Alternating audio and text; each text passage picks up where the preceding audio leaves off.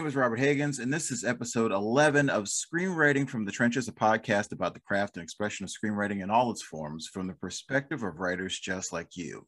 Kay is in New York this week, so we will have guest hosts in her place. And this week's guest host is Jeremy Lalonde, filmmaker, podcaster, Canadian, hell of a nice guy. Um, how are you, Jeremy? I'm good, man. How are you? Uh, you know, uh, a little under the weather. Uh, I've done several episodes of Jeremy's podcast, Black Hole Films, uh, which will be linked in the show notes. And so I'm glad to sort of have a chance to do a podcast swap with him. Um, but as a guest host, Jeremy is here to help with today's topic slash interview of sorts, how to decrease budget, budget without decreasing story with our other guest, Aleem Hussain. Uh, Aleem, am I saying that right? Am Hussain? Uh, am I? Aleem that's me. It's great to be here. I really appreciate, uh, you know, we can talk about this stuff. It's good yeah, to talk about.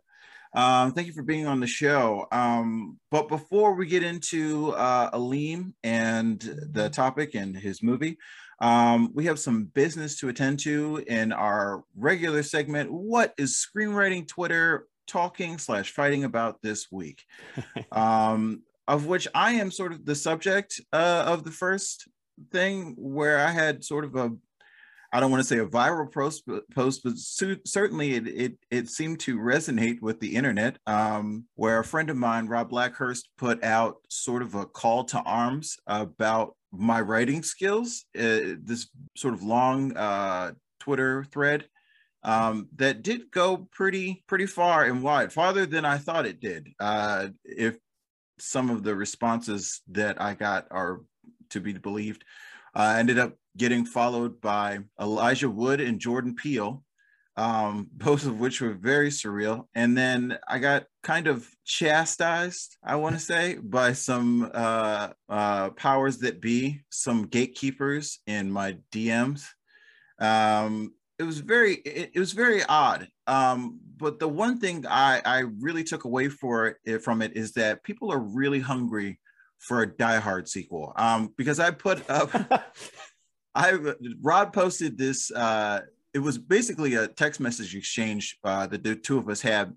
We were talking about movies uh, and and Die Hard in particular, and I sort of pitched this Die Hard Six uh, pitch that I've been sitting on for forever, and Rod loved the crap out of it, and just he posted the exchange online of like me sort of writing the parts uh, in the script and people really loved the crap out of it. And so I was sort of heartened by that. I really enjoyed the fact that people were like, no, I want to see this Die Hard movie, especially after Die Hard 5. Nobody seemed to want any more Die Hard. There was no, like, nobody wanted it after that. But like, people really liked uh, my Die Hard 6 pitch. And so I was sort of heartened by that. So what's the quick, because I missed that. So what is the, like, give me, give me the, the elevator pitch for Die Hard 6 by Rock? well, Rob.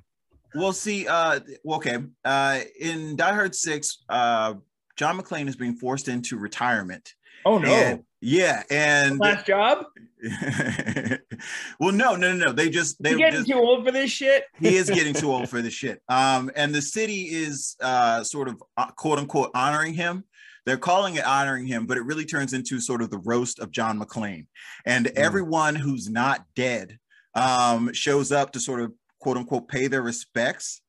Um, you know, like you have Al Powell and uh, you know, like uh, some of the folks from Die Hard 3. Um, and McClane is sort of reeling from this because he's also uh, concurrently kicked out of his daughter's wedding because um, I wanted to bring back Bonnie Bedelia. Um, and so he's kicked out of his daughter's wedding. He's being roasted by the police. So he decides to do what he always does best, which is get drunk and loud and he gets stupid drunk and Al Pal tries to talk him down and it's just like, look, man, like I know who you are and you're a good cop and it doesn't like, you know, it's, you know, sometimes it's trying to move on like move on to the next chapter of your life. He doesn't want to hear it. And then McClane sort of stumbles out and the next morning he wakes up and he's got a bomb strapped to his wrist and he's inside of a dump truck. And we hear this voice on like a speaker and the person is talking to him and like uh, you know, sort of telling him that they're going to make John jump through these hoops because he doesn't want. Uh, he he knows that John believes that he's some sort of hero, and he wants mm. to sort of help make John sort of destroy his own legacy as sort of a super cop. And uh, the voice is, you know, garbled, but then we find out later on that it's Ellis from Die Hard 1. He's not dead. He was shot in the head and he lived. He woke up in a coma. I mean, he was in a coma and then he woke up. He got this giant settlement from the Nakatomi Corporation and he's been watching like Bruce Willis sort of or John McClane sort of fashioned himself as a hero and he's decided after uh, McClane sort of tantrum at his retirement party that it's time for him to pay for his sins. Um, and the whole thing is sort of him making John jump through hoops, where we get to sort of comment on the other Die Hard movies by doing a rehash or reimagining of sequences from the other movies as the cops try to figure out why McClane is being a crazy person and trying to shoot him in the face. And his allies trying to figure out why is he doing this. It doesn't seem right. His daughter's pissed off because it's taking the focus off of her wedding, and she's getting married to uh, Justin Long's character from uh, Die Hard Four. Because I just went all out. Um, anyway, so Super The fan family reunion. I love it.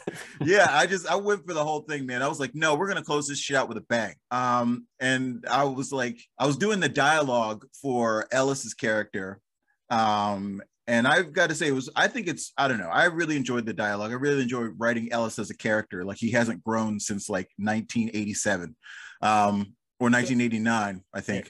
Um, sounds like Die Hard meets Saw. mhm, very much so. So now let me just just to get this straight. So Ellis survived, Uh huh. which all right, I'll bite. But he hasn't been living in like the shadows, has he? Like it's it's not like he's been hiding and trying to pretend to be someone else for 40 years. No, no, no, no. He's Okay. living in the Cayman Islands. See, I was kind of hoping he was just in the coma the whole time, so we could get the like he's also stuck in the eighties. Oh, do that and I'm in. Uh, And yeah, I will say though, if you I, just having just I spent four months in the Caymans last year, it's not far off from being stuck in the 80s. yeah. So, uh, So yeah, he's been stuck and like he's just sitting on a ton of money and like you know revenge. And he's like, this guy shot me. This guy got me shot in the head, and they like did you know Time Magazine called him Man of the Year and shit. You know, like all this other stuff. He's like pissed, and he just like is you know one of those angry billionaires. I feel like the Die Hard villains sort of reflect like where we're at as a society. And of course, you know, if you're going to have somebody being the villain, it's got to be some sort of angry, like angry billionaire who's just got a ton of money and is just interested in helping no one. Um, well, I'm watching the world burn, right? Yeah. hmm Yeah. Okay. I'm in. So people were really, uh, really about this Die Hard thing, and it got of, of the tweets because Rod like uh, did a bunch of. He also released sort of a bunch of my screenplays uh, that we worked on together, which I was fine with. But um, of, of the the writing that, that got like sort of the most attention, the Die Hard pitch was the one that people were like, "Yes, absolutely, today we need it." I don't know. I, I think both like Jordan Peele following you and the shade, they're both badges of honor, man. I think both ways. Like, Yeah. We don't. Do we not live in a time where it's like people get rewarded for talking shit about the people that have kept others down for forever? You know, that was the whole Scarlett Johansson lawsuit against Disney, and they're developing more projects together now. Yeah, I mean, I mean, I don't know if they, you know, if anybody was gonna, you can't really cancel Scarlett Johansson, but like, you know, but like, it's just, it was just strange to me. It was like, I, you know, I, I'm not sort of trying to inflate my own sense of importance. I don't matter to anyone. None of those people, you know, they operate at a level that I can only dream of. Why do you give a shit what I have to say at all in any context for any reason? But you know, apparently I upset people, and apparently the thread upset people, and so it was just odd to sort of deal with the backlash on that. Um, but you know, Jordan Peele followed me, so that's cool. Um, You can DM Jordan Peele, send him your Die Hard. I can, um, and I did just to wish him a happy Thanksgiving. Uh, so yeah, there, the, like, sort of jump off of that. The other sort of Twitter business this week, uh, sort of breaking news is people are really upset about their notes from the Austin Film Festival, which ranged from like this person didn't read past page one to this. These notes are very racist. Um, like people were extremely upset about this. And I I'm sort of I don't know. I don't know how you guys feel about it, but I when I think about notes that you pay for from a film festival from readers, I always think about walking out of Alex Proyas's Dark City in a movie like the movie theater. I was walking out and I was listening to these two people in front of me talk about the movie. And they were saying, you know what would have made that movie better if the aliens had had like laser beams or laser guns. And I remember thinking, that's the stupidest thing I have ever heard of. And that's sort of how I think about like you're going to get uh, there's a possibility that you're going to get something that that is constructive and helps mm-hmm. you out and helps you make your script better. But the other possibility, the 50-50 shot, the other side of that is that you're going to get this should have laser beams.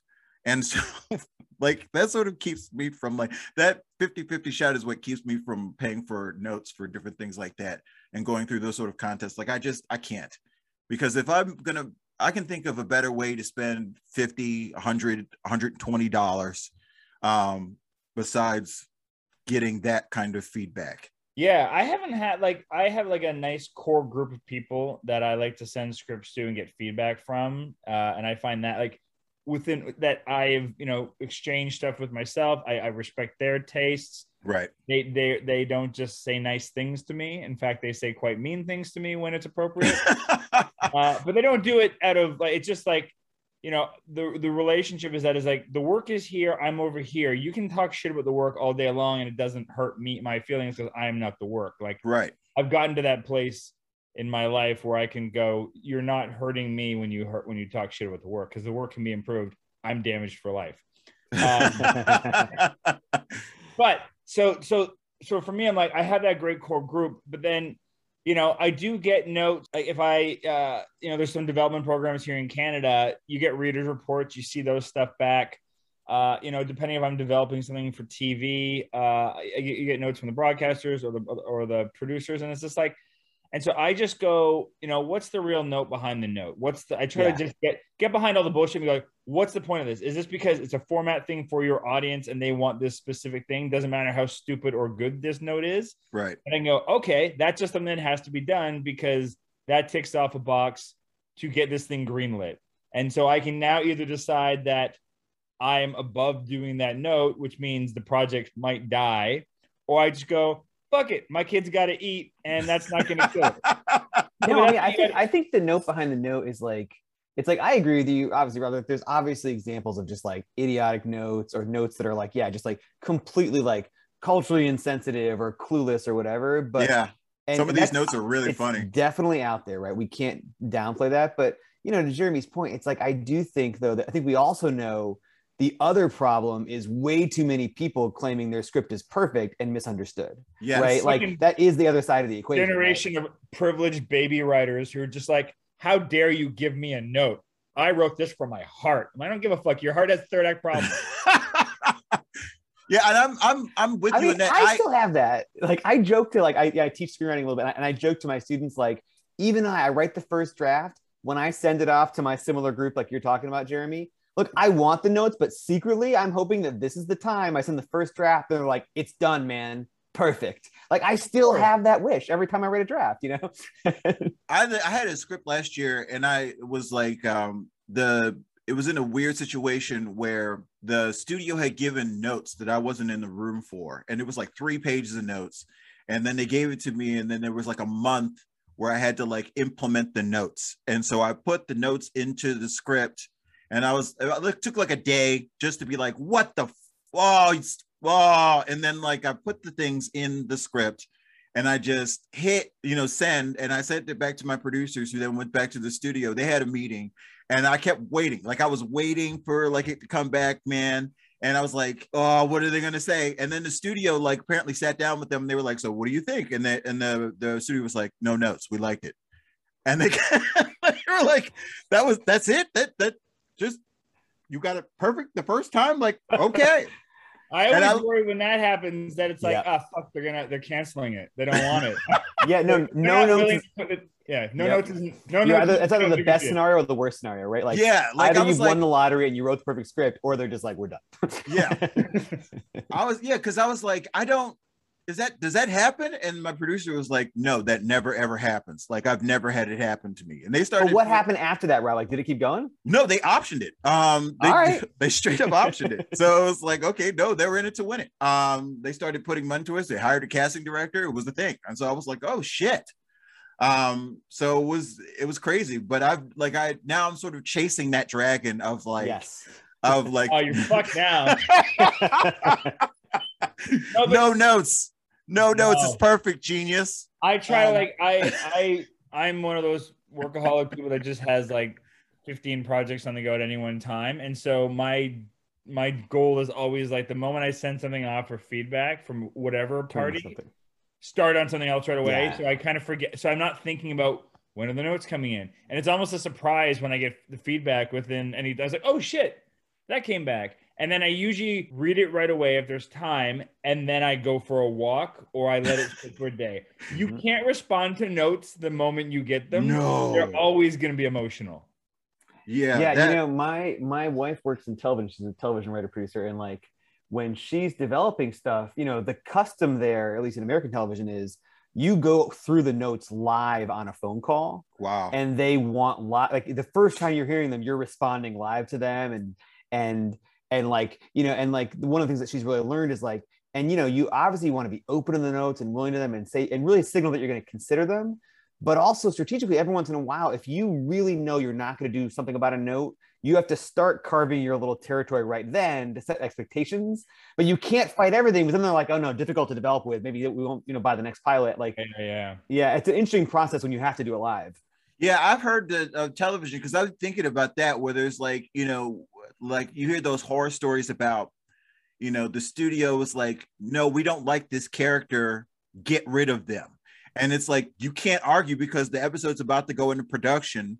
And it's just like, now you have to eliminate, like, it's a whole new draft. You have to eliminate this character. You have to tell the actor that their character no longer exists and you've got to get it done and you've got a day you've got to do all of this in like one day. And then you're just there's no time to argue with the notes because the script has to get done because everybody's waiting on you to get this draft to go through that they've already done all this stuff. So you have to keep all of Yeah. the locations that you scouted all of the no it's a The- puzzle for sure. Yeah and Yeah, i'm and- like that's insane. That's just I've also seen the flip side through her career, which is like that also sometimes if you get in the groove and production is like, you know, the pressure of production is there, you can get stuff through sometimes that if they had more time to consider it, right they would say no to. But they're under the gun, and so they're like, uh, okay, fine, let them do that. You know, so and both things I think happen, like for sure. Like they kill stuff and blow stuff up at the last minute, and you're like, oh, we just lost that. We can't say we can't fight it.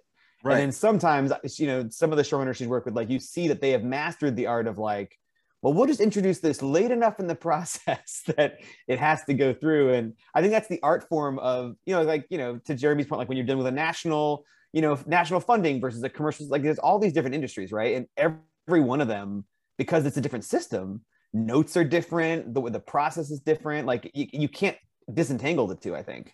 Yeah, when it comes to television, especially in comedy, uh, we always try to put in things. I, fuck, I hope none of the broadcasters I work with listen to this. uh, we put in what I call lightning rods, which are the thing that they're 100% going to ask us to take out Yeah. because they're there to protect the thing we really want. okay Yeah. And every now and then we get to keep the lightning rod, and it's like shit. Ah. we could be further. we didn't think we were going to get away with this but apparently we- I've okay, also we're heard just doing the- this now the sort of like converse of that of that thing too, which is um one of the best pieces of advice I ever heard about pitching a television show was like you know plot out all the possible questions and like you know that you might be asked about the series and then remove one from the pitch that they will definitely ask about so then when they ask you have this super well thought out like Nice. answer to it or they're like oh you know like and i was like oh that's that's true like i don't i, I think i didn't come to this thinking that strategically but i was impressed by that advice that was That's definitely Yeah. how I, I approach, especially pitching television. Is I have like my whole five ten page document memorized, yeah but really all I give is like what I would call the director's statement, which is the, the emotional pitch, Mhm. and then I tee it up, and then the rest of it's all there. So I have even more of those little paragraphs. So Yeah. as soon as I go, what's wrong with the characters? Oh, it's this person, that person, and then just let let the conversation drift the way they want to. It becomes more of a conversation. Yeah. The other thing is, is that if I get the sense that they don't like an aspect of it, I can change that shit in the fly. Right, right. Yeah, you didn't just talk to them for 10 minutes about a thing they don't like. You're sort of like pivoting it. Yeah, I get it. Yeah, I do. also I- always open up every conversation with uh, when I'm either like a production company or a broadcaster, just saying, "Hey, what? So what are you guys looking on your shopping list? What do you guys have in development? What are you looking for?" So then, way as I'm pitching, I can start tweaking it on the fly. yeah, I always write like what sort of amounts to is like um whenever people have asked for a pitch from me, I always start with sort of like like a almost like a comedy routine. It's like a joke or like an anecdote that you spin into something that's about the show, just so you can sort of get into that um, and sort of see if you can make people laugh. Um, that way, and then you're putting pieces of the show sort of in your your like your thing. That way, I don't necessarily have to go through like if they want that sort of thing later, if you've got like detailed things like after. But for me, it's all about getting that that sort of like jokey monologue going and stuff like that. That way I can memorize that and go through that. And then people like, you know, want to work with you or they like you as a person and stuff like that. Cause that's what I really want them to do is like me. Please I have like such me. a like love hate relationship with that opening where I feel like I agree with you. Like I think you know the most effective part. Like I'm doing a pitch right now for a TV thing, and I do think the most effective part is like I have a good personal inspiration story, which is true. It's not manufactured. Like it's very genuine, um, and it's why I'm passionate to tell to do the show.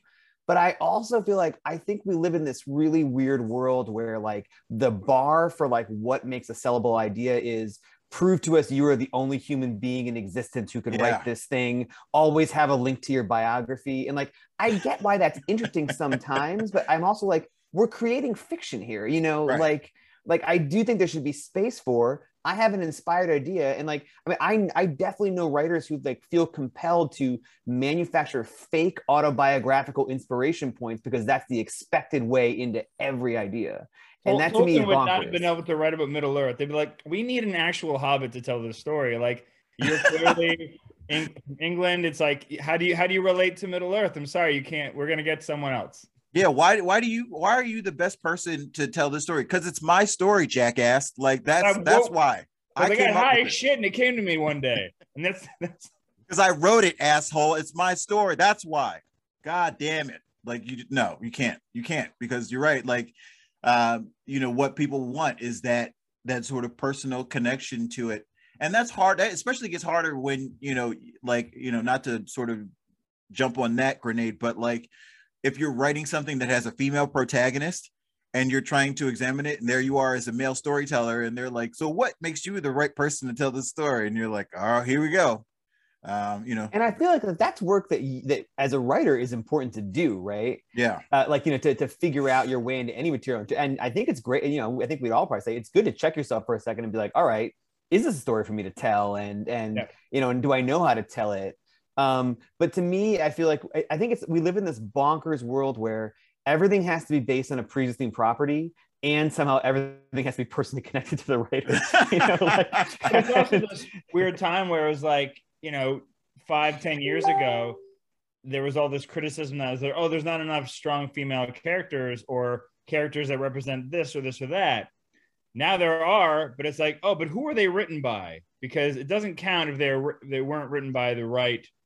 And I don't know. I mean, I, I don't know if it doesn't count, but I, I hear you. But I, I do think like I think the the the the reason that that's coming up though, right, is I think there is some there are some examples of like how that does go wrong. You Oh, know, 100%. right? Yeah. Yeah, I know. Well, it, it, often, it often goes more wrong more than it's right. But it's also one of those things where it's just like, because I've always written more female leads than I've ever written male. right. I'm saying you know? But now it's the kind of thing where it's like, well, it's like maybe you should write more male characters because you're a male. It's like, well, what the like? I that's never been my thing, Right. Mm-hmm. you know. And it's just like, why do I? It's like, can we all each be judged individually as opposed to as groups of people? Right, exactly. And I like, you know, to sort of take it, I don't know how you feel about it, Aleem, but like I don't have somebody like coming like telling sort of a quote unquote a black story. But the problem is is that, you know, who's not black, but the problem is that you know and sort of that uh, you know that identity politics thing like i feel like there like there's also a way to do it like the way that um i'm kept blanking on his name now um the guy who did watchmen um Damon Lindelof. yeah lindelof the way he did the the watchmen television show was absolutely brilliant. And he got a bunch of people of color, like put him around them and like sort of let them challenge his ideas and things like that. But yeah. I'll tell you what, like I'm not mad at the fact that he got to tell he was the one of the first people, if not the first person, to explore the Tulsa race riot on yeah. television. And that was so important because people were like, this was a thing. And like, people- no, I agree. I mean, I, I, think for me, like, I actually think of it more as an employment opportunity issue, right? Like, I think the ones that flat, because I agree with you, Jeremy, too. It's like, I think like there's obviously examples of people who are doing the work and like it's like if we all are only reduced to the narrowest thing we can write that's also a problem right for me i think what comes up is the is issues of like especially when we're not talking about like ideas that a writer themselves generated and bring something but when we're talking about like, open assignments yeah. or you know you know cinematic universes where people get to sort of you know do films when there are you know clearly identity based versions of those mm-hmm. and they have an open call and who they settle on is far afield from like what the core demographic of the film is that's where i think my biggest question comes up even just on a little a level of like employment fairness. You know like like here was an opportunity like why didn't that go to you know like and obviously i think we can think of examples where oh, you know you know someone outside of that did it and they were great. But i think to me like i really do think about that question. Whereas like you know i mean i think you know when you when you look at like Tangerine with Sean, Shane Baker, like you know, like there's a film he generated that film. He right. is not in that identity group, right? Like, and yet I feel like he came to it with real authenticity. And I, for the most part, I think he's supported by that community in making that film, right? And, and yeah. And you know, and and I think like there are definitely, and that's I think that's good that that exists, right? That that that, that can happen as well to me, like, yeah, it's more like when we choose, like, you know, okay, here's the open writing assignment on fill in the blank. And, you know, like all the finalists are, you know, just, you know, are, are, you know, are not, you know, from that community. I start to worry, right? It's like, yeah, we should be considering the options here, you know?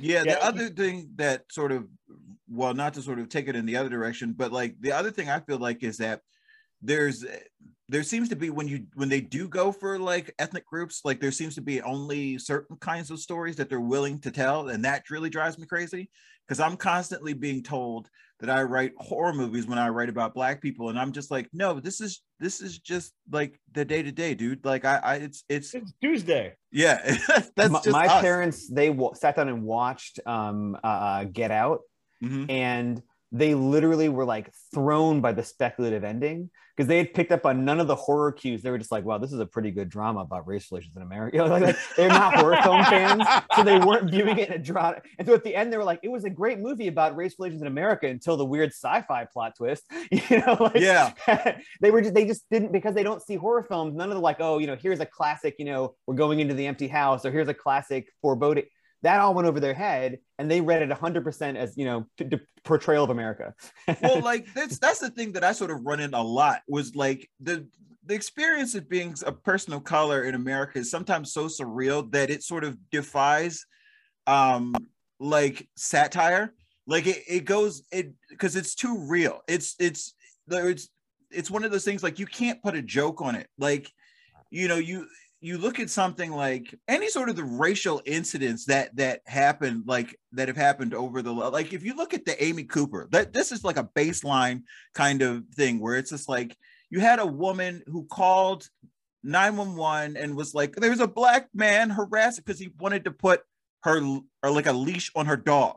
You know what i mean? Like if you if you put that up on screen people were like is this a satire? Like is this it's like, is somebody doing this as a joke? It's no, set this in is, a world. We're in Central Park. You know, right? you know what I mean? Like yeah. you're looking at that situation, you're like, this feels like a joke. This feels like it was so on the nose. Like you couldn't, you can't, you can't parody that. You cannot parody it because it's already a parody of real life. And so sometimes when you you write things and that sort of thing. People are like i don't i don't get this. I don't understand what this is. Because they're they're looking at something that should be on uh, like on its face. It should be parody. It should not be real life but it is real life. So you have to present it as it is. You have to play it yeah. dead straight. I saw armando iannucci do an interview where he was like we finished veep just in time because then the world so far surpassed me, I would have had nowhere to go. Right. yeah, you can't write that stuff. Like you're looking at January 6th and you're like, whoa, like like January 6th as a, as a, if you look at it from a from a from a satirist's spin point if you're thinking about a group of people who bring a Confederate flag into the Capitol of the United States talking about an election that got stolen, you're like, oh God, that's so much irony. I can't even, I don't even know where to start. You know what we I would mean? have gotten notes on that pitch by the way. They've been like, wait, so half of them sort of showed up just because of a TikTok, and um, you know, just like like the whole thing would have been Right. like, like it's too much of a parody. Like you- Yeah. you can't. So like irony is dead. So it's like you know that's sort of the other thing, like where you get where you're writing something from that sort of personal colors like perspective, and it seems like surreal. But you're like, no, I'm just. This is just a dead straight. I'm just playing this dead straight. Like I'm not. I'm not making anything up. It's just putting it out there. It's just like you get that note where you're just like, well, this is execution dependent. and like, okay, thank you for. Okay, everything is. part of me is like, do we want to watch things that are not execution dependent? Like, like, what does that say? like, I, I've seen some shows that are not execution dependent. Yeah. Yeah. I have too. All right, fellas. Uh let's uh sort of move on to our our uh, sort of our main topic uh how to how to decrease budget without decreasing story sort of emblematic of that of course is Aleem's movie uh after we leave um which i had the pleasure of watching this week even though imdb tv tried to ruin it for me with commercials um oh my god, I know we shifted off to, from Amazon to IMDb TV, but we're on Paramount Plus now, so at least there's some place on the internet that can be watched without commercials. fantastic um but yeah i i really enjoyed the film for $30000 you've done something that that is really noteworthy like i like you know Thank you. the sometimes you get these you know like people who are like he made a movie for two dollars. And then you look at the movie and you're like well i can see why it was like you know what i mean? But like i'm Where did looking dollar go? yeah. You paid too much. Um you know but i was looking at your movie and i was like i don't know how he got away with that. Uh there there uh, i know for at least they're like you i've seen other interviews you where they talk about the dmv sort of sequence or the the visa sequence where you sort of stole uh the dmv like there because i was looking at this and i was like man that looks i don't know how he did that. I don't I know. walked into the DMV and I got kicked out in 12 minutes, but we filmed what we needed in those 12 minutes. hey man. However you got to do it. Um and i just like there's there's a lot of you're doing from a writer's uh standpoint you're doing a lot in um because there's definitely sort of that trope of like person comes back and how they left they sort of left everyone in the lurch and so you Mhm. have to deal with those relationships Yeah. and you're doing a lot of work with those characters um, that is just sort of left in the background without overwhelming people with exposition, where you give a lot of backstory in the the in, the inference. Um, and I, I'm just wondering how, like, you was what was the tightrope walk on that first of all? You know, what's interesting about that particular tightrope walk, I think, is that in the moment of doing it, I think I was less aware of like how how strong and in some ways divisive a choice that is. And it was more my natural instinct. Like I think that one of the things at the time, just the films I was watching and the films that I really some of the films I deeply love are about unpacking the mystery of human beings, you know, mm-hmm. and and and they're also about like seeing things unfold both world building and character development in a way that is like not as if it's not made for the movie. Like i think at the time like i like all kinds of movies but like in this particular film like yeah i was interested in the idea of you know you know how when you get together with friends and you talk with your friends you don't do expositional speaking a lot of the time right? Like you you, Right. you, you use fewer fewer proper nouns you reference things you know in a gesture or an eye roll. Like we're not we don't speak for the benefit of an audience. And at the time i was just curious like i really like neo-realist films and i really like you know it's like verite films and i was like i want to do that in sci-fi. And i think i also think we can trust the audience you know and that not everyone likes it and i'm actually okay with that but some people i think really enjoy the thing you're talking about which is like unpacking what did that mean? Right. or what does that imply? And like i think uh, the film is slow paced but in my mind it was like it's what really is holding the tension is not the rapid acceleration of the plot, but it's like I hope for the right kind of viewer, you're getting these breadcrumbs about people, and that's what I was hoping to build the film on, you know. And yeah, and I, and I yeah, there's a like the scene with Morgan's wife um is like she's like so pissed. Uh she just she wants him out and she's so mad at him and that like that sort of that's the sort of emblematic of of, Oh, of definitely like the sort of what I'm talking about. It was so good because I was just like, man, she's mad. Like I want to know what so I'm hanging on her every word of like what she's going to reveal about because Morgan is was pissed, but it's like it's your friend who's mad, like it's you did a thing, but like it's still that's your friend, or like what seemed to be what was probably his best friend, it seemed like. yeah, Like, you know, that's the person that you go to, you know, who's gonna take you in no matter what. But his wife is like, what the what? Yeah. Oh man. And no, and I think that, you learn about characters and you see different characters how they react to the same situation, right? That's Yeah. really revealing, right? It's an old screenwriting trick, and like I was thinking about stuff like that for sure. I also just wanted those. char- I feel like to me, and again, I, I was in a particularly, I think, like anti-authoritarian when I wrote it, which is like I felt like in so many Hollywood movies, the supporting characters they're they're like designed to just further the plot and the protagonist's character arc. Like they're like automatons there to service the main character. right. And like, yeah, with her, like I want her to be like, she doesn't even want to be in the movie, right? Like she's she's mad enough at him, she doesn't want to be part of his story, right? And like to me, that felt like what real relationships are like. You know, not everyone is in your story. You're bumping up against them, but they have their own thing, you know. Well, okay.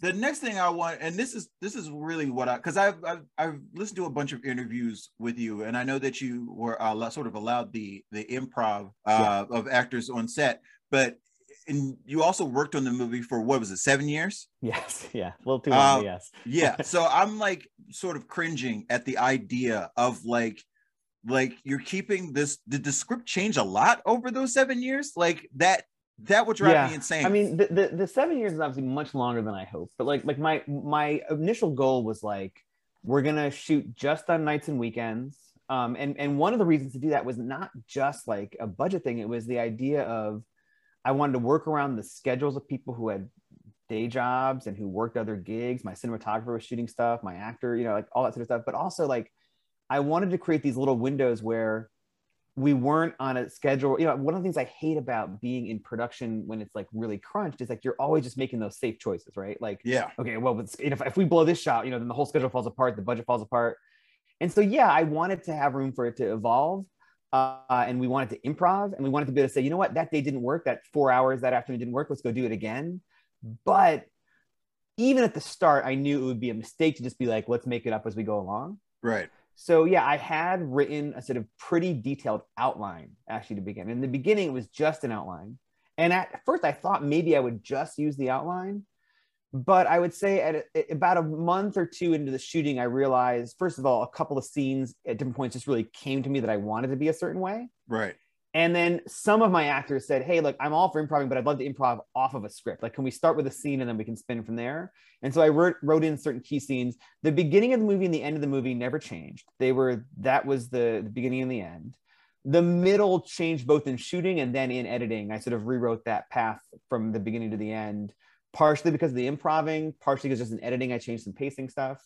Um, but for sure, like, the actors and my cinematographer Julie Kirkwood, like Brian Silverman, the lead, and Julie, the DP, they really helped me shape that middle because we were out there just discovering moments. You know, we would go out and just see a cool place and think about a moment that Jack could go through there, like, and that shaped the middle of the film for sure. Well, uh, here's sort of a question for you both. Like, what is your relation to like improv? Because I know Jeremy, you do a lot of it with comedy, and Aleem, this is a sci-fi, which is not something that most people would assume that you're doing, like that you would do like improv, like sort of Mark Duplass style. Um, I'm, I'm, I am not an improv person. I, I do, I can't. I literally cannot. And so whenever when I You hear love these, your fucking words too much, Rob. I do. I god damn it. Like, you know, I worked really hard on those words. That say the fucking words.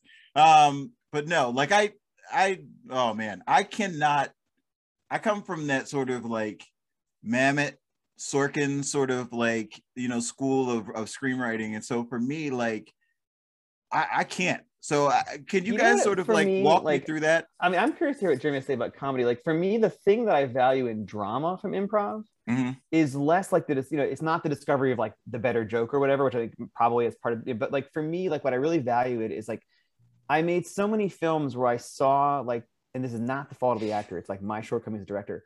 I saw the actor deliver the line I wrote, but it wasn't that great.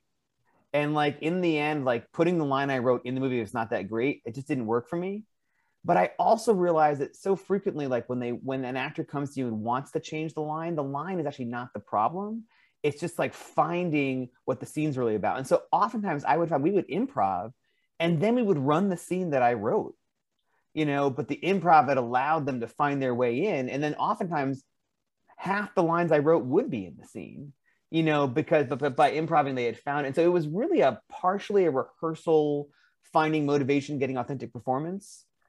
Um, but I will say the the one the one time I'm always excited to depart from the script is the sort of age old advice to the actor, which is like, if you feel something, if in the middle of the scene you just find welling up from inside of you an intense desire to say this or to do this, you should do that.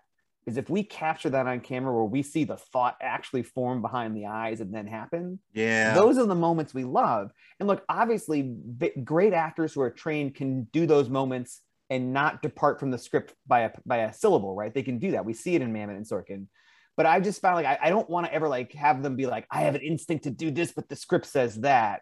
I'm just like always trying to avoid that that moment. That's what I don't want to happen. You know, I'd rather have that. But Jeremy, what do you you- you're more on the comedy? side. What, what do you how do you think about improv? Yeah, I mean, I've done both. Like, I just did a movie that hasn't come out yet last year. That was a drama. Oh, that's cool. Completely improvised. So it was a very and it's similar thing. beautiful. It's gorgeous. Oh, I can't wait to see it. And so, did you go into the scenes? Did you have like, you know, where we come in, where we exit, even that, or were you completely open, or how did you do that? We how we did that one was I had done an outline for myself that nobody else got to see. Same here. I didn't show my outline to many people. and we shot in chronological order. So the actors only knew what was happening the moment Oh. they entered the scene. wow. So they didn't know anything else other than we'd start a scene and be like, this is what you want, this is what you want. Then we'd do a take. And then after I'd talk to them both individually and be like, actually, you want this now. And I might change Mm. things up. So every take, the other actor didn't know what the other actor was going to come yeah. in with and what was going to change. So it was always like throwing them off and keeping them up, but they loved it.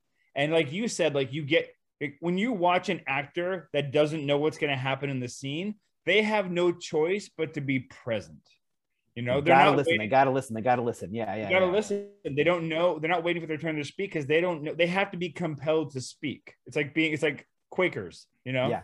I found that even when I had the script, because everyone knew that I'd given people permission to deviate from the script, they that feeling of like, well, I better be listening because I don't know when he's going to suddenly veer off. You know, like it kept them engaged. I agree. And I just create whether it's drama or comedy. I, I try to cultivate an atmosphere on set where we're just playing and discovering stuff. And so the script is there, but I it was a blank piece of paper before I got to it. Mhm. So why can't it continue to evolve and change? And I'm a wordsmith, word whore too, like Rob. Yeah. But I also go, those, those words didn't exist before I got there. So why Yeah. can't they? And I rewrote them a couple times anyway. Like it's just I'm going to decide whether or not I use it. So it's still part of the writing process. I'm just allowing someone else to riff. You know? yeah, It's- no, I I, just think agree. the Like writing creating doesn't end space, when you're on set. that space for them to sort of be able to to sort of play and explore and find and make it their own and like and oftentimes like one of the reasons that I do most of the time still share the general plan is that I find that they do work that gets me to where I needed to go differently and better than what I originally thought. You know, like like and that they're like, oh yeah, I can get you. I see what you're doing there. I think I'll go I'll go about it this way, but I'll get you to that point. Right. Um, and I definitely you probably have this too. Like at certain key scenes, like you need to give that right. Like at certain key points, you need like you need to get someplace. But other times, I'm actually fascinated to hear that you a lot of times were not even like you were really opening it up. That's a pretty cool way to work. Um, Yeah, and then sometimes Yeah. just throwing different stuff at like the actors and, and just uh, I can't I can't give you a specific because you haven't seen the scenes, but just going, you know, she said this to you in this scene. Why did you let her get away with that? oh yeah, all the time. And I'm like, now let's go. And then you see the wheel spinning. I'm like, let's go. yeah, I like, don't let her get that out. And I tell you know, it's it's that old. I remember watching this great old um, uh, acting class with I think it, it was uh, Michael Caine. uh, teaching like the basic of how you direct actors. He's like, you tell one actor to sit down in the chair at some point in the scene, and you tell the other actor, don't let them sit down in the chair. And it's as Oh, simple as that Yeah. right? So you automatically you just have to know that it's like when there's two people in a scene or three people in a scene or four people in a scene, if they don't all want different things, you've got a boring scene. Yeah, and I think that's that's actually related to the other point that I was talking about, which is like I do feel like, and like I would never claim to be perfect at this, but like I do think that there's a real. It's so easy to fall into the temptation of having your supporting characters just service the main character's journey. yeah. You know, like we know we're supposed to be writing their conflict. own agenda. Yeah, exactly, for sure. And I really wanted to bring that. Like one of the reasons I was excited to do that in sci-fi is that I feel like, as of late, I would argue, so much of our sci-fi speculative concepts, like our films, they really don't have that kind of like sense of like, there's a lot of different points of view here, and like, you know, this who knows where this plot could go, and like, you know, like like like I feel like they're very. They're some of them are even very good, but they're very regimented. They're like, you know, They're this on the character rails. will go on this arc, yeah and I like the idea. You know, I- I don't think I'm as as funny as the Duplass brothers, but like I absolutely was thinking like, yeah, like could you make Puffy Chair the sci-fi movie? You know, like I wanted to know if that was possible, um, and, and explore that. Yeah, that's just it. It's like if a char- if if characters, especially major characters or even like large supporting characters, if they don't have different point of views, why are they in the script?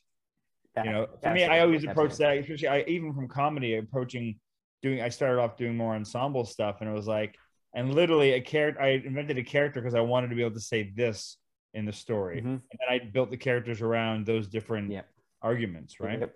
so i'm curious just because you know the topic is you know making shit look good with nothing Yeah. uh, when you when you approach your projects and this is a good question for both of you um, do you kind of like and because i teach like a, a workshop boot camp with with filmmakers too and i also teach a directing course at a college here in toronto and one of the things that i tell people when they're brainstorming like their projects is you brainstorm all the themes all the ideas all the Yep. stories but i have a separate list of all the shit you have access to yeah, like locations, cool props, vehicles, whatever it is. Like make that list too and go, oh, is there a way to marry the two? Because that's the kind of thing that's going to create yeah. production value. You are literally reading my mind right now. That was the next question I was going to ask. That was yeah I, mean, literally. I you know I I have found that for me personally, yeah, I I can't actually brainstorm just out of the constraints.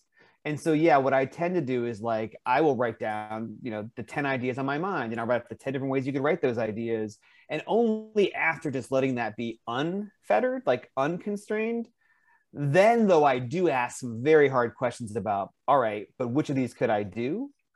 And I personally, I wrote about this a little bit in the No Film School article. Like I, I'm actually very skeptical. I think as independent filmmakers, and I, I would put myself in this camp, like this is an accusation I would apply to myself as well. I'm not just throwing shade. Like I think too often we convince ourselves that our cute low budget trick to achieve a high budget look works when it doesn't.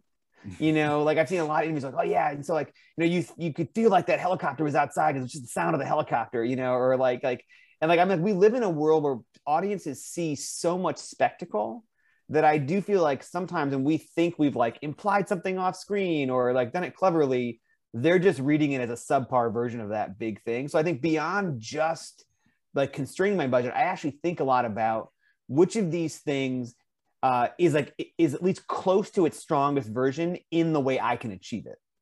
You know, and so like right now, like look, I my brother's a visual effects artist. He could do some things for me. You know, he right off the bat, he told me on your budget with our time, I cannot do a computer generated character. And so like there was no way I was gonna do a CG character in this sci-fi movie. You know, Right. like even with the low budget ways you can do it, I was like, I, I don't, you know, I'm not, I don't know if I wanted it, but I, I just decided like I can't do it well enough to do it. So I'm actually partially like avoiding those comparisons. And that's honestly one of the reasons that the whole movie is not in the vernacular of Hollywood either. Like, like I was very much trying to make it, you know, consciously the cinematography is gritty, you know, the style, like I didn't want to be compared to that. I, I think there are people who have done it, but I think most of the time when you read a blog from an independent filmmaker and they're like, look how I took $5,000 and made a thing look as good as the Avengers, right. you watch it and you're like, it's not as good as the Avengers. And but and and and and, and I think the bigger shame is, but you obviously have some skill. And I actually think you would have been better off directing that skill someplace where they wouldn't invite the comparison. Right. Um, for me, I definitely I, I'm sort of like a like I get like a beautiful mind about it. Like for me, I like to I, I call it like what what is my box? You Hmm. know, and I sort of take uh like everything that I have and I put it in the box and the amount of stuff that I have like decides the size of the box. Like, is this a thousand dollar box? Is this a five thousand dollar box? And so for me, like the amount of things that I can put into it sort of determine the story. Be like, okay, so I have this. These are now all the things. This is the size of my box, and then so my story is can only fit into this. And then I sort of like not necessarily Mad Lib style, but I'm I my thing is to find inappropriate ways to do things with things that people like. If I have a convenience store, um, you know, let me have uh you know what will probably like can i do like what borders on like a sex scene in here or let, can i like what can i do in this location that people will not expect me to do so if you have like these you know sort of uh, like low budget constraints what is a way that you can circumvent that by doing something that people don't expect and that yeah. yeah, I mean, and- think about how you know. I know it's an old example, but like it's the maybe it's the the OG example of this. But like you know, Robert Rodriguez takes that guitar case yes and makes it an iconic piece of cinema, right? He had a guitar case. That's what he had, right? He had Right. a case with a guitar in it. And he the, the thing he did with it was so different that it literally became, you know, it- it's probably in the Academy Museum right now. It's like like it became a thing, right? You know, Right. and yeah, I think it's the same thing with your convenience stores. Like I, I do think there's something special about doing that. yeah and so for me like that's that's what i you know uh you know especially since i'm you know how to make a movie for a thousand dollars. You know i feel like that's sort of how you can do things like that. And then it makes something that people want to see because if they're looking at something and they're expecting because you uh, sort of hit the nail on the head um Aleem, where you people are looking at things that you're doing. And if you sort of imply that there's a helicopter here people can feel you cheating. Um and so you know people are savvy enough they've seen enough movies they know that normally you know if you have a certain amount of budget you can afford a helicopter there is no helicopter so you can't afford one so like you know like and I think that's more true now than ever. Like I think like you know when I look back at film history, you know when there were fewer limited viewing options, Mhm. that was why like those campy. One of the reasons campy sci-fi movies or like low budget horror, like the low budget imitations of big stuff. I think they had a different space in the marketplace because literally you could have watched the th- the three spectacle movies Hollywood had released. There were no others to watch in theaters then. And then here come these low budget guys. And obviously, they were also doing interesting political things and they were being more extreme. But like the space they occupy was partially because there weren't other ex- big stuff. And now the real, you know, the cold, you know, hard truth is uh, just if I subscribe to Netflix alone, the number of hours of completely big budget, competently produced content out there is endless, right? And so, yeah, I think there's that space has changed. Like the reason I think even for us to make independent films has changed. I think. Yeah, and the trick has always been for me is like the idea of like make your budget look ten times higher than it was, but not a thousand times higher. And that's when you get into the problem with the Avengers thing because it's like there's a difference between, you know, you look at something like Swingers, right? Like they shot Yes. they shot in real parties, they shot in real things. They didn't try to make it look like a twenty million dollar movie. They tried to make it look like a five million dollar movie, even Yes. though they only had like a half million. Or I think that's great. I love that, Jeremy. Yeah, just like only reach the, the ten times, not a thousand. That's a good point. I like that a lot. Well, just go st- try to st- try to make it look like one step higher as opposed because it's gonna be obvious that you don't like you can't like you know uh we just did a, a thing where it's like I don't want to be like that scene where it's like well there should clearly be a thousand extras here. yes, yes. We have five, and that looks stupid. So why would there only be, you know, this many, right? Yeah. So Right. it's got to it's got to be justified story wise. Otherwise, like, like I said, audiences are savvy. They go, why? They, that looks like that looks cheap. They, And Yeah. beyond just the idea of like the cheating and it looking cheap, I also think there's a second thing, which is, uh, you know, I mean, I I have this desire to be putting something out into the world that like adds to the conversation. And there are these moments when I look at the big budget films, when I see the very best of them, I think they're doing what they want to do very well. Um, and I like, I think I personally don't, I don't feel a burning desire to just have to work in this field. Like I'm like, I want to add my thing, you know. And I think one of the other reasons to work independently and to do this stuff differently is because you, you know, look, you won't maybe get, get the same audience, but you're adding something, some other new kind of thing people can watch, you know. And I'm not saying like everyone has to make the most strikingly original stuff in the world, but just like I think you know I I I don't know why me I'm just burned out on filmmaking blogs, but I feel like there's so much emphasis about like how to exactly mimic or exactly achieve a certain look or a certain style, and I'm like those things are already being done. Yeah. You know, like I, I really honestly when I you know speaking of students, I'm sure you find this too, Jeremy. Like so many times, my favorite film in a semester or in a workshop is a somewhat imperfectly made but strikingly like with a striking artistic voice film. You Yeah. know, where I'm like, oh yeah, that was an interesting idea you know, like wow, I haven't yeah. seen before, and that's what I, I teach my students too. Or I just try to push myself. I'm like, all these things, like how like, I, I always use that phrase too. How are we adding to the conversation? Because these things are have already been done. How do we make sure Yeah. we're not copying them? Or also, you know, we kind of mocked it earlier in the conversation. But To that point, it's like, what's the version that only you could tell? Because I use that phrase every time. What is the version only you would make? You know, like yeah, you would write, you would make, like that's what you want to make.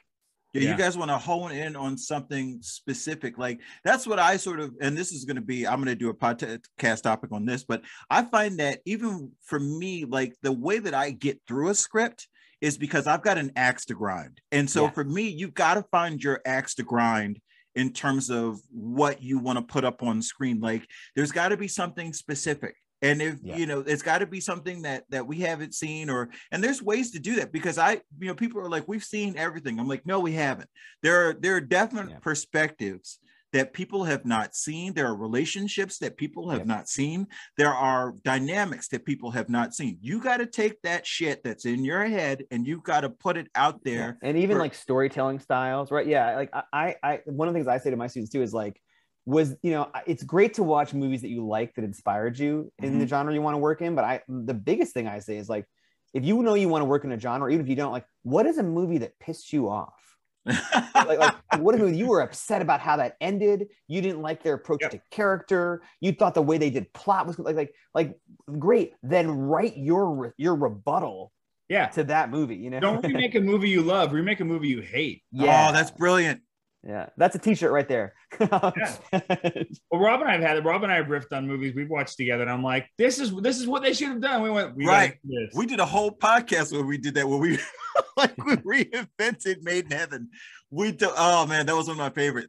Yeah, because still I- gotta do that. I love that movie. Um, I don't know if you've ever seen it. This 1987 Timothy Hutton movie, and it's it's objectively terrible. It's objectively terrible, but I love it. it's it. got good because- ideas. Right. It's a great idea. You know, it's about this guy who like falls in love with this woman in heaven and then she gets sent to earth. And so he Ah. goes down to earth to be with her, but they can't put them together. He has to find her. And Okay. so like he spends 30 but he's a some fish odd out of years water he doesn't Right. get yeah yeah yeah just like wandering the earth trying to figure it's like a love story you know what i mean it's a great idea about the idea of soulmates but it's terribly made it's so bad and it's just and i you know you know jeremy and i sort of like ripped on that because we just wanted to do our own version of that we were just so passionate about like like why did they do this why why are these computers, you know, like Apple computers, they're supposed to be in heaven. Why is heaven using Apple computers? You know, why are they using Apple twos? You know what I mean? Like, what is what is this? Yeah. Why are the children in heaven going to school? Yeah. Um, I, I have a weird approach now that I take to like it, it's always starts with the idea, of course, right? I'm like, Yeah. what's the story I want to tell? What's the world I want to get into?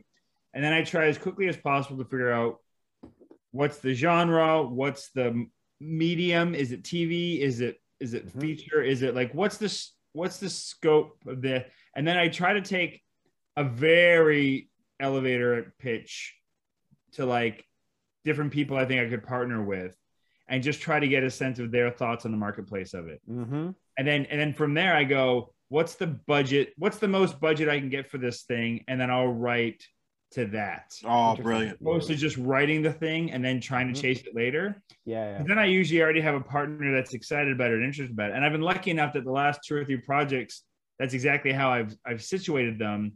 And it's kind of worked out. But it also like as I'm writing, I'm also kind of like curbing my own expectations and going, I know this is going to be a $2 million thing, or this is going to be a quarter million dollar thing, or it's Mhm. going to be, I'm making this on my credit card kind of thing. Mhm. And so I can kind of keep my expectations in check and not waste my time writing the, you know, Chris Pratt version Yeah. and then, and then having to like bring it down. I'm like, let me aim for that. And that's, and there's, and there's no shame in that either Yeah. because then I also have to go, oh, you know what? Actually, I don't think this is worth doing because if you don't think there's an audience that will go Yep. for this at this budget, maybe it's not the right thing, or I need to come back to it later. Which you have to be honest about, right? But I agree. I mean, I think there is like this silver lining of some of these constraints. This is obviously old advice, but like I do think there have been times which when I realized, yeah, I couldn't do the version of that scene that is involves the thousand extras. And I I now know enough to not try to fake it with only 10 extras. yeah. What it does push you to do is be like, well, what is the scene really about? Um, Yeah. and like, and sometimes I get to the, you know what? I don't have a better version, which probably means this idea is starting to feel like maybe it can't be done at this level. But other times, you just completely have a new idea, and I- I think that and that has the potential to be a different way to do it. You know that, that we we've seen less often. You know, or that is more unique. You know, and so I think uh, I, I try to stay open to both, like making sure that I don't just tell myself it works. Sometimes you have to put certain ideas aside, but then sometimes it really just pushes you to be creative. Yeah, we had a. So I just shot this movie last year. Uh, that hasn't another. It's not the one that the drama. It's a comedy, uh, and it's so we had this big. Uh, it's about a family kind of dealing with the death of the patriarch, uh, and it's a very disgruntled family against Mhm. each other. And so we have this funeral scene, and we have a big, beautiful space to shoot it in. And of course, you know, we can't afford as many extras as it would take to fill that thing, right? Yeah. and they were and we were in prep and they're talking about it. So we can probably have 20 and if we do this and we do that. And I was like, well, I want to Yeah. see the fucking room because it's so because the family's supposed to be rich, right? Yeah. And I was like, you know what? I don't want any extras for the scene. Uh, And they're like, what do you mean? Like, nobody showed up to the. yeah, nobody showed up to the funeral. I'm like, that's gonna say so much more. Yeah. And if you have five people, it looks like we're low budget. If it's Yeah, just yeah. a family, it It's still point. maintain and you have it in a big Yes. giant room, it still maintains the wealth, but says something. Yep. That's great, Jeremy. Yeah.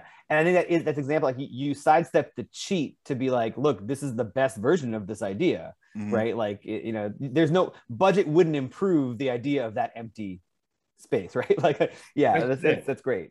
So, Yeah. uh, as a final question in this section, I want to pose a question to the two of you because I'm very much, um, I think I'm sort of an oddball um, in this sort of space because I'm actually in love with the, like some people say, there's that old saying, uh, I don't like writing, but I love having written.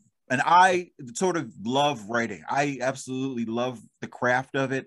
I love, you know, sort of discovering that sort of thing. So I want to know, do you guys enjoy writing? Like, what's your relationship with it? Uh, I I really I, I like both. I like writing and having written. Uh, I like it when writing's going well. I think obviously, but uh, I mean, for example, I just I had a meeting with uh, a, a a buddy of mine that owns like a little mini studio here in, in Canada, and during the coffee meeting, like we were jamming on a thing. I went home and wrote like a six page outline over the weekend and sent it to me. He's like, "Holy shit! Like this is ridiculously fast. I think we can make this." But it was also like I don't, you know, I, I was jazzed by, it, I was inspired. So for me, I'm like, I've gotten smart enough, and I don't. I'm not one of those people that I'm like, I got to churn out three pages every day. I don't write every day. You Mhm. know, I try to work on something every day and develop. So I, I try to like do because I also I also edit, I also direct. I do multiple things, right? I produce. So for me, I'm like, as long as I'm doing something creative every day or pushing something forward, it's okay if I don't write right.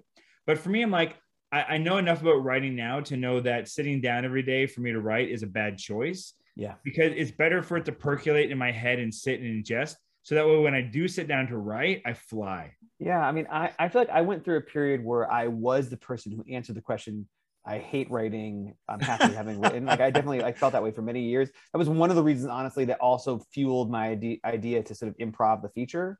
It was my way out of that space, I think. And I think what I've now now with perspective though, I think I've actually come around to some of what Jeremy's saying, which is like I think I realized I think I was in a period where I just wasn't feeling excited enough by ideas. Hmm. Um, and and I maybe was honestly trying to write things that weren't organically coming from me. Uh, Right. And now that I feel like I'm back at this space where I haven't been writing as much. The pandemic obviously affected things. My kids were home on Zoom school. Um, and I now, for the first time in a while, feel a desire to like do more writing than I'm actually have been able to do. And that's a new thing for me but i think it has taught me like yeah i think maybe i would just go you know i, I want to acknowledge i agree. I think there's so much like write every day i don't write every day. Um always love writing i don't always love writing. You know like it was a good truth to put out in the world because like i think it, otherwise i do feel like it sometimes paints this picture of like how you should feel if you're really a writer you know? Um and by the way to your point Rob, some people do love it every day you know? Yeah. but yeah but now i'm now in a phase where now when i answer the question i'm like yeah like it is work for me. I don't all find it to be joy, but I, you know, in the way that when you do work that's meaningful or that like you like you like the process, I find it satisfying even in the moment. I do now. Yeah. Yeah. I think if I'm being honest with myself, I love writing the first full draft, Yeah. and I love and I love writing the production draft where I'm like, oh, now I know this location's this, and Yep. I know that, and every draft between sucks a little You know, because now you're rearranging, you're trying to because No, that's of fixing now. I'm like, eh. Yeah, you're tap dancing. Is all is all about discovery. Yep. And playing, and that last draft before you're heading production is like, oh, now here's the realities, and now I can shape it to something that's going to be real and tangible.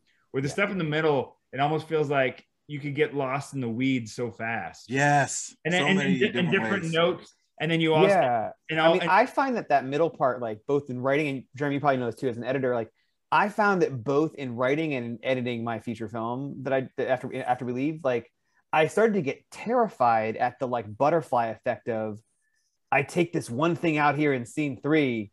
Oh my god, did I just screw up something 45 minutes later? Like, like there's Yeah. definitely an aspect of that and that you watch it too, and you've read it too many times. You've watched Yep. it too many times. Like you don't know, like, is this affecting someone else for the first time? yeah. Yeah, it's that's why you need that core of other people. Yep.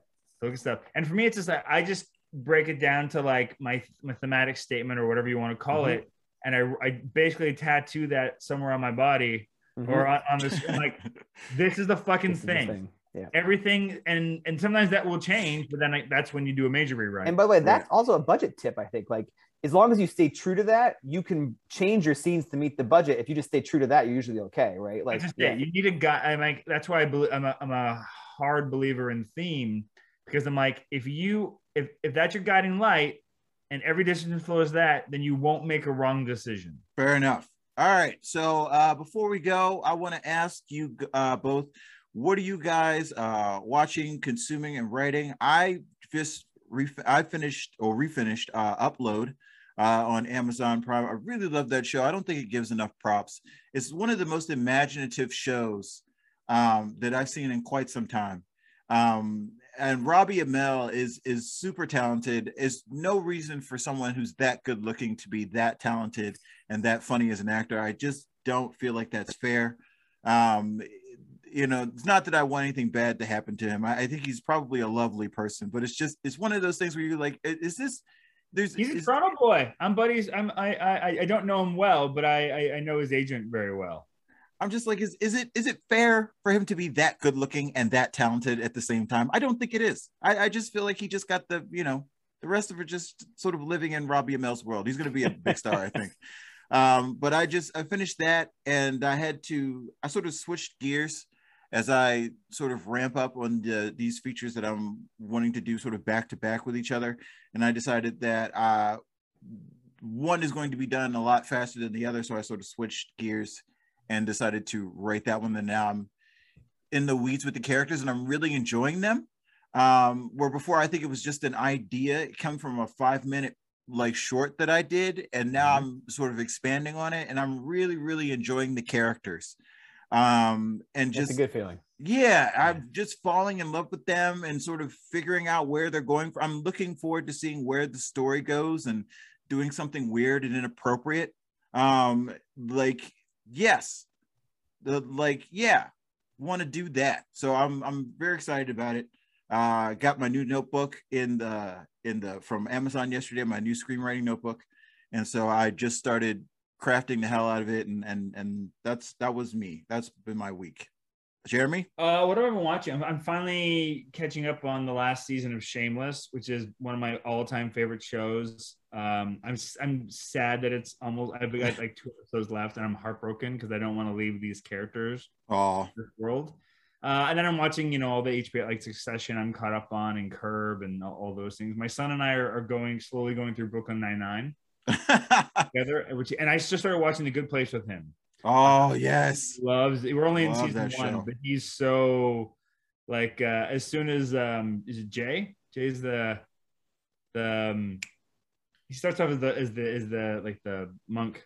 Um what's his name? Anyway, Jay Oh, oh, Jianyu. Uh, Jianyu, no, Jianyu. Yeah. yeah. Like as as, when, the first time he talked, my son was like, "What the?" I'm like, "You wait! I can't wait to get to the season finale with him of season one. It's gonna Oh, blow yeah. my mind." Anyway, so that's what I'm. I'm watching a ton of, of for TV, and then um, I'm just like bouncing. This has been the year of post. I I I I, I mean, been I shot two features this year. Wow. And I just shot a, a docu, a food docu series that I hosted as well. So I'm, uh, uh, and the, and that was the one of those weird when the broadcaster came back and gave us zero notes. They gave me one audio note, and I was like, "That's you like this show? yeah. You love it?" Uh, no, but they loved it. So that was a weird thing. That's awesome. Uh, so Chasing that that- dragon. Yeah. yeah. and now now it's just and then I'm in development on a, a musical, which uh, we're gonna do a Wow. workshop of in the new year, and then uh, I just like I said, I just sent this pitch off to my buddy, and I think they're gonna give us soft green light to start writing. So I'm just waiting for feedback from them. So it's been good. It's been it's been a nice time, and I've been able to do it all from home mostly, which has been such a gift. yeah. All right, Aleem, take us home. So with my kids, I've been watching, rewatching actually for the second time this this uh, Netflix animated show, uh, Kipo and the Age of the Wonder Beasts, uh, Okay. which I really recommend. It's like a bonkers post-apocalyptic, multiracial uh, fantasy show.